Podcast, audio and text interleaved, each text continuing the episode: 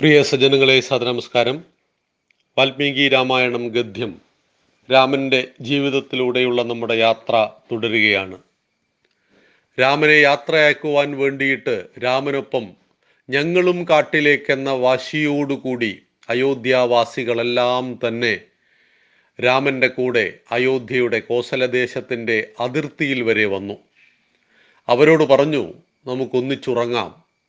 പക്ഷേ രാമന് മനസ്സിലായി ഇവർ എന്നെ ഉപേക്ഷിച്ചു പോകില്ല.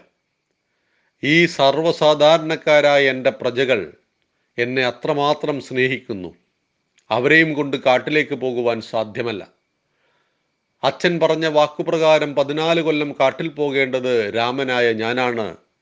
എന്റെ അനുജനും എന്റെ ഭാര്യയും എനിക്കൊപ്പമുണ്ട്.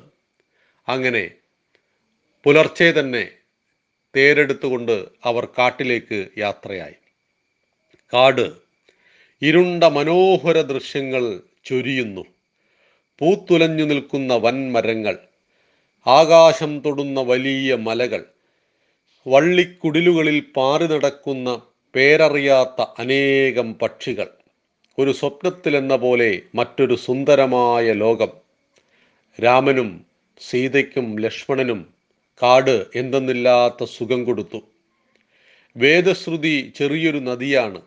അതിന്റെ തീരത്തോടുകൂടി കിഴക്കോട്ട് സഞ്ചരിച്ചാൽ ഗോമതി നദിയുടെ കരയിലെത്താം. മൂന്ന് നാല് കാട്ടാറുകൾ വേദശ്രുതിയുമായി ചേർന്നാണ് ഗോമതി നദിയായിട്ട് ഒഴുകുന്നത്. വീണ്ടും കിഴക്കോട്ട് നീങ്ങുമ്പോൾ അയോധ്യയെ ചുറ്റിവരുന്ന സരയു ഗോമതിയെ കണ്ടുമുട്ടുന്ന സ്ഥാനമുണ്ട്. അവിടെ നിന്ന് ഗംഗാതീരത്തേക്ക് യാത്രയാകാം. സുമന്ത്രർ യാത്രാ പദ്ധതികൾ രാമനോട് വിശദീകരിച്ചു. ഇളമഞ്ഞു പെയ്യുന്ന സുന്ദരമായ പ്രഭാതം ആ മഞ്ഞിൻ മറയിലൂടെ അരിച്ചിറങ്ങുന്ന സൂര്യരശ്മികൾ സീതയുടെ മുഖത്തിന് സ്വർണത്തിന്റെ തിളക്കം നൽകുന്നു എന്ന് രാമൻ ശ്രദ്ധിച്ചു. അത്ഭുതമാണവൾ. ഒരൊറ്റ ദിവസം കൊണ്ട് ജീവിതത്തിലെ സമസ്ത സൗഭാഗ്യങ്ങളും നഷ്ടമായിട്ടും അതിലവൾക്ക് തെല്ലും ദുഃഖമില്ല. സ്ത്രീകൾ പൊതുവെ ഭൗതിക ജീവിതത്തിൽ ആസക്തിയുള്ളവരാണ്. എന്നാൽ സീത ആത്മീയ മഹാസംവാദങ്ങൾക്കു തന്നെ സ്വയം ഹേതുവാകുന്നു എന്നും രാമൻ ചിന്തിച്ചു. ഇതെല്ലാ സ്ത്രീകളുടെ കാര്യവുമല്ല പറഞ്ഞത്.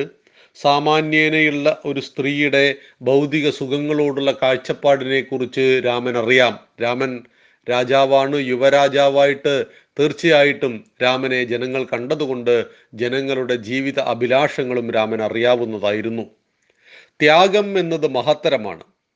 നമ്മൾ ഏറെ ഇഷ്ടപ്പെടുന്നത് ത്യജിക്കുക എന്നുള്ളതാണ് ത്യാഗം. എനിക്ക് വേണ്ടാത്തത് ത്യജിക്കലല്ല ത്യാഗം.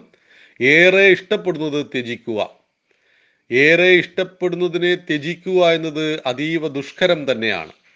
എന്നാൽ ഭർത്താവിന്റെ സാമീപ്യം ലഭിക്കുന്നതിനു വേണ്ടി ജീവിതത്തിൽ അനുഭവിച്ചു കൊണ്ടിരിക്കുന്ന സുഖസൗകര്യങ്ങളെല്ലാം ഒരു നൊടിയിടയിൽ ഉപേക്ഷിക്കുക എന്ന മഹത്തരമായ പ്രവൃത്തിയാണ് എന്റെ പ്രിയ സീത ചെയ്തിരിക്കുന്നത്. ഒരു പക്ഷേ നാളെ കാലം പാടിപ്പുകഴ്ത്തുവാൻ പോകുന്ന ഗാഥകളിൽ സ്ത്രീത്വത്വത്തിന്റെ ഉദാത്ത ഭാവങ്ങളുണ്ടാവും. ഒരു ജനതയ്ക്ക് മാർഗദർശകമേകാൻ സീതയുടെ ഈ മഹാത്യാഗം കഥയായി മാറാൻ സാധ്യതയുണ്ട് രാമൻ ചിന്തിച്ചു. രഥം ഗോമതീ തീരത്തെ നിബിഡമായ കന കാനനത്തിലൂടെയാണ് ഇപ്പോൾ സഞ്ചരിക്കുന്നത്. രഥത്തിനു മുന്നിലൂടെ ഓടിമറയുന്ന കലമാനുകളുടെ കണ്ണിൽ തിളങ്ങുന്ന ഭയം കാണാം. കുതിരക്കുളമ്പടി നാദം കേട്ട് മരപ്പൊത്തുകളിൽ നിന്ന് തലനീട്ടുന്ന പക്ഷികൾ. കൂപ്പുകൈകൾക്കുള്ളിൽ പിടിച്ച കാട്ടുപഴങ്ങൾ കാർന്നു തിന്നുന്ന മുയലുകൾ സംഭ്രമത്തോടെ പൊന്തക്കാടുകളിലേക്ക് ഓടിയൊളിക്കുന്നു. രാമൻ പറഞ്ഞു പ്രിയമിത്രങ്ങളെ പതിനാല് വർഷം നീ ഘോര വനത്തിൽ ഞാൻ നിങ്ങൾക്ക് കൂടെയുണ്ടാവും. ഉപദ്രവിക്കാനല്ല ഞങ്ങൾ വന്നത്. നമ്മൾ കൂട്ടുകാരാണ്. ഇത് നിഷാദ ഗോത്രങ്ങളുടെ തലവനായ ഗുഹന്റെ അധികാര പരിധിയിൽപ്പെട്ട പ്രദേശങ്ങളാണ്. സുമന്ത്രർ വിശദീകരിച്ചു. ഓർമ്മയില്ലേ കുമാരന്? പിറന്നാൾ ദിവസങ്ങളിൽ രാജാവിന് വനവിഭവങ്ങളുമായി വന്നെത്താറുള്ള കരുത്തനായ നിഷാദ ബാലനെ സുമന്ത്രയുടെ വാക്കുകൾ രാമന്റെ മനസ്സിൽ പഴയ ഓർമ്മകളെ ഉണർത്തി. കാർമേഘം പോലെ കറുത്ത ഗുഹൻ നിലാവ് പോലെ ചിരിക്കുന്നവൻ കണ്ണുകളിൽ നിഷ്കളങ്കതയുടെ കാട്ടരുവി ഒളിപ്പിച്ചവനാണ് ഗുഹൻ. ബാല്യത്തിൽ പലപ്പോഴും കണ്ടിട്ടുണ്ട് കൂടെ കളിച്ചിട്ടുണ്ട്. പറന്നു പോകുന്ന പക്ഷിക്കൂട്ടങ്ങളിൽ ഒന്നിനെ ലക്ഷ്യം വെച്ച് കൃത്യമായി അതിനെ തന്നെ എയ്തു വീഴ്ത്തി തന്നെ വിസ്മയിപ്പിക്കാറുള്ള ഗുഹൻ. മുളങ്കുഴലിൽ തേനും അന്നോളം കണ്ടിട്ടില്ലാത്ത കാട്ടുപഴങ്ങളും നിറച്ച മുളങ്കൂടയും ആനക്കൊമ്പും പുലിത്തോലുമൊക്കെയായി അവൻ കൊട്ടാരത്തിലെത്തുന്ന ദിനങ്ങൾക്കായി കാത്തിരുന്ന ബാല്യം. തനിക്കായി പ്രത്യേകം കരുതി വെച്ച എന്തെങ്കിലും ഒന്ന് എല്ലാ തവണയും അവൻ പുറത്തെടുക്കും. വിസ്മയം നിറഞ്ഞ വിടർന്ന കണ്ണുകളാൽ താനത് തിരിച്ചും മറച്ചും നോക്കുന്നത്. നിഷ്കളങ്കമായ പുഞ്ചിരിയോടെ കണ്ടു നിൽക്കുന്ന ഗുഹന്റെ ചിത്രം ഇപ്പോഴും മനസ്സിലുണ്ട്. രാമൻ പറഞ്ഞു ഗുഹനെ കണ്ടിട്ടു പോകാം. അവർ തേരു നിർത്തി താഴേക്കിറങ്ങി. ശൃംഗിവേരപുരം എന്ന പ്രസിദ്ധമായ നിഷാദ വംശജരുടെ വാസസ്ഥലമാണ് രാമൻ ഇപ്പോൾ എത്തിയിരിക്കുന്നത്. ഗുഹന്റെ ഭരണത്തിന് കീഴിൽ സമൃദ്ധിയുടെ വളരെ മനോഹരമായി പരിലലിക്കുന്ന കാനന ഭൂമി.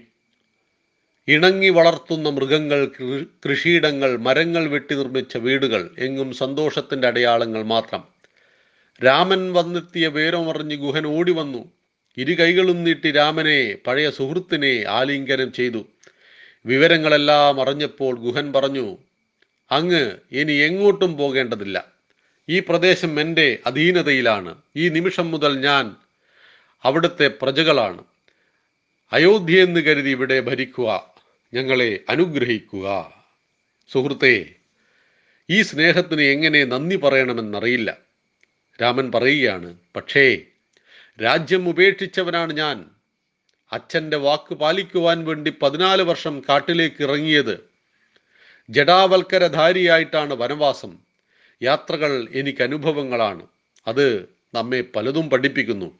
അതിനാൽ സ്നേഹത്താൽ എന്റെ കാലുകളെ ബന്ധിപ്പിക്കാതിരിക്കുക. ഇന്നിവിടെ വിശ്രമിച്ച് നാളെ പ്രഭാതത്തിൽ ഗംഗാ നദി കടന്ന് അക്കരെയുള്ള നിബിഡവനത്തിൽ പ്രവേശിക്കണം രാമൻ പറഞ്ഞു. എങ്കിൽ ഇന്ന് ഞങ്ങളുടെ ആതിഥ്യം സ്വീകരിക്കുക. അങ്ങേക്ക് അമൃതത്തെ അമൃതമൂട്ട് ഒരുക്കുവാൻ എന്നെ അനുവദിക്കുക ഗുഹൻ പറഞ്ഞു. രാത്രി ഭക്ഷണം നിഷിതമാണ് ജലം മാത്രം മതി കുതിരകൾക്ക് ആഹാരം കൊടുക്കുക. അവ വഴിയേറെ നടന്നു തളർന്നിരിക്കുന്നു രാമൻ നിർദ്ദേശപ്രകാരം ഗുഹന്റെ അനുചരന്മാർ കുതിരകൾക്ക് പുല്ലും വെള്ളവും നൽകി. വിശിഷ്ട ഭോജ്യങ്ങളും പാനീയങ്ങളും മുഴ മുളങ്കുഴലിൽ സൂക്ഷിച്ച തേനും ഉൾപ്പെടെ തന്റെ യജമാനു വേണ്ടി ഗുഹനൊരുക്കിയ സൽക്കാരങ്ങളെല്ലാം തന്നെ രാമൻ സ്നേഹപൂർവം നിരസിച്ചു. കാരണം രാമൻ പരിശീലനത്തിലാണ്. കാട്ടിലെപ്പോഴും വിഭവസമൃദ്ധമായ ഭക്ഷണം കിട്ടില്ല. കിട്ടുമ്പോഴെല്ലാം രാത്രിയിൽ പകലൊന്നും നോക്കാതെ ഭക്ഷണം കഴിച്ചു തുടങ്ങിയാൽ അത് ജീവിതത്തിലെ ശീലമായി മാറും. പിന്നീട് ഭക്ഷണം കിട്ടാതിരിക്കുമ്പോൾ എന്തെന്നില്ലാത്ത പ്രയാസം അനുഭവപ്പെടും. ഞാനിപ്പോൾ രാജാവല്ല. അതിനാൽ ഭൗതിക സുഖങ്ങളെല്ലാം വെടിഞ്ഞ് ഒരാശ്രമവാസിയായി കഴിയാനാണ് എന്റെ തീരുമാനം. രാമൻ നിശ്ചയദാർഢ്യത്തിന് മുന്നിൽ ഗുഹന് തോൽവി സമ്മതിക്കേണ്ടി വന്നു. പച്ചിലകൾ കൊണ്ട് നിർമ്മിച്ച മെത്തയിൽ രാമനും സീതയും ഉറങ്ങുവാൻ കിടന്നു. അമ്പും വില്ലുമായി പതിവ് പോലെ കാവൽ നിൽക്കുകയായിരുന്നു ലക്ഷ്മണൻ. അങ്ങും ഉറങ്ങിക്കൊള്ളുക. ഇവിടെ ഞങ്ങളെല്ലാവരും ഉറങ്ങാതെ നിങ്ങൾക്ക് കാവലുണ്ടാകും ഗുഹൻ പറഞ്ഞു. ലക്ഷ്മണൻ പറഞ്ഞു ഇന്നു നിങ്ങൾ കാവലുണ്ടാവും. നാളെ ഞങ്ങൾ യാത്ര തുടരുമ്പോൾ ഒരു ചോദ്യം പാതിയിൽ നിർത്തിയ ലക്ഷ്മണൻ തുറന്നു ഈ പതിനാല് വർഷവും ജ്യേഷ്ഠനും സീതാദേവിയെയും കാക്കുവാനാണ് ഞാൻ അവർക്കൊപ്പം വന്നത്. എന്നും അവരുറങ്ങുമ്പോൾ ഉറങ്ങാതെ ഞാനുണ്ടാവും ലക്ഷ്മണൻ പറഞ്ഞു. എങ്കിൽ ഇന്ന് അങ്ങയോടൊപ്പം ഞാനും ഉറക്കമൊഴിച്ചിരിക്കാം. ഗുഹൻ ലക്ഷ്മണനെയും കൂട്ടി കുറച്ചപ്പുറത്തൊരു പാറപ്പുറത്തിരുന്നു. ബ്രഹ്മ ബ്രഹ്മർഷി വിശ്വാമിത്രനൊപ്പം വനത്തിൽ സഞ്ചരിച്ചതും താടകയെയും മാരീച സുബാഹുക്കളെയും നേരിട്ടതും ജനകസഭയിലെ അത്ഭുത ചാപത്തിന്റെ കഥയുമൊക്കെ ലക്ഷ്മണൻ വിശദീകരിച്ചപ്പോൾ ഭക്തിയാദരങ്ങളോടെ ഗുഹൻ അത് കേട്ടിരുന്നു. കാടിന്റെ ഭൂമിശാസ്ത്രവും കാട്ടുമൃഗങ്ങളുടെ സ്വഭാവവും അപകടകാരികളായ മൃഗങ്ങളുടെ സാന്നിധ്യം അറിയിക്കുന്ന വിദ്യയും ഗുഹൻ ലക്ഷ്മണനെ അവിടെ വെച്ച് ഉപദേശിച്ചു. രാത്രി അവർക്കു ചുറ്റും ലയിച്ചൊടുങ്ങുന്നതും കിഴക്ക് സഹസ്ര ദലങ്ങൾ വിടർത്തുന്ന പൊൻതാമരയായി സൂര്യൻ ഉദിക്കുന്നതും അവർ അറിഞ്ഞില്ല. അവർ വീണ്ടും യാത്രയാവുകയാണ്. ഗംഗ കടന്നാൽ അക്കരെ നിബിഡമായ വനപ്രദേശമാണ്. ഇനിയുള്ള വർഷങ്ങൾ അവിടെ കഴിയണം രാമൻ പറഞ്ഞു. അതിനാൽ നദി കടക്കുവാൻ സഹായം ചെയ്യുക. ഗുഹൻ തന്റെ അനുചരന്മാർക്ക് എന്തോ നിർദ്ദേശം നൽകി. വലിയൊരു തോണിയുമായിട്ട് ഗുഹന്റെ അനുചരന്മാർ വന്നെത്തി.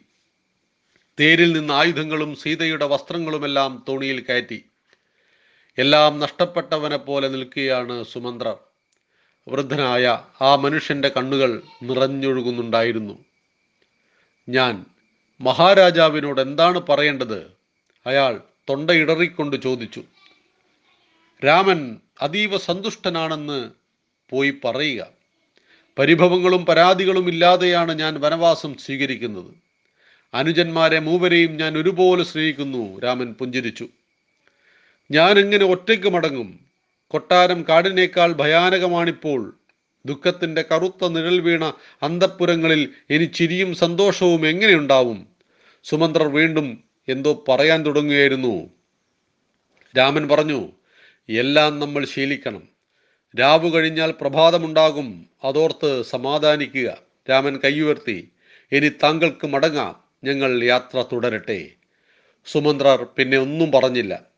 മുന്നിൽ പരന്നൊഴുകുന്ന ഗംഗ അതിനപ്പുറം ഇരുൾ നിറഞ്ഞ കാട് മുകളിൽ ശുഭ്രസുന്ദരമായ ആകാശപ്പരപ്പ്. ഇനി രാമനും സീതയ്ക്കും കൂട്ട് അനുജൻ ലക്ഷ്മണൻ മാത്രം. അവർ തങ്ങൾ മാത്രമുള്ളൊരു പുതിയ ലോകത്തേക്ക് സഞ്ചരിക്കട്ടെ. മിഴികൾ തുടച്ചുകൊണ്ട് സുമന്ത്രർ തിരിച്ചു നടന്ന് തേരിൽ കയറി. കുടമണികൾ കിലുക്കി കുതിരകൾ കുതിച്ചു നീങ്ങി ആരഥം മറിയുവോളം രാമൻ നോക്കിയിരുന്നു. പിന്നെ തോണിയിലേക്ക് കയറി. തോണി ഞാൻ തുഴയാം. ഗുഹന്റെ കിങ്കരന്മാരിൽ നിന്നും പങ്കായം കൈകളിൽ വാങ്ങി രാമൻ അമരത്തിലിരുന്നു. ഗംഗാദേവിയോട് പ്രാർത്ഥിച്ചു കൊള്ളുക. അതിസാഹസികവും ദുഷ്കരവുമായ ഒരു യാത്രയ്ക്കൊരുങ്ങുകയാണ് നമ്മൾ. പഞ്ചഭൂതങ്ങൾ മാത്രമേ നമുക്ക് തുണയായുള്ളൂ. ഈ യാത്ര മംഗളകര മംഗളകരമാകണമെന്ന് പ്രാർത്ഥിക്കുക.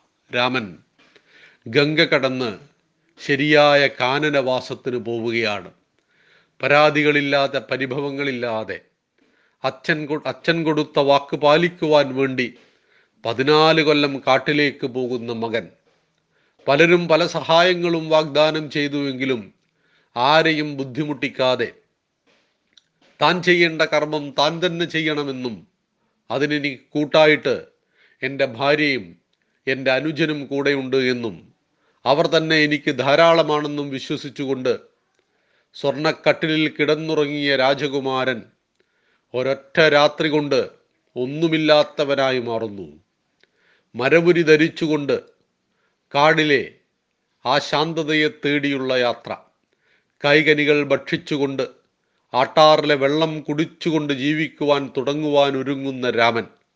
രാമനൊപ്പം ജീവിതത്തിലെ സകല സുഖദുഃഖങ്ങളിലും ഒന്നിച്ചുണ്ടാകുമെന്ന് പ്രതിജ്ഞയെടുത്ത സഹധർമ്മിണിയായ സീത തന്റെ ഭാര്യയേക്കാളേറെ തന്റെ കുടുംബത്തിനേക്കാളേറെ തന്റെ വ്യക്തിപരമായ സുഖങ്ങൾക്ക് ഉപരിയായി ജ്യേഷ്ഠനും ജ്യേഷ്ഠത്തി അമ്മയ്ക്കും കാവൽ നിൽക്കുവാൻ വേണ്ടി കൂടെ തിരിച്ചിറങ്ങിയ അനുജൻ.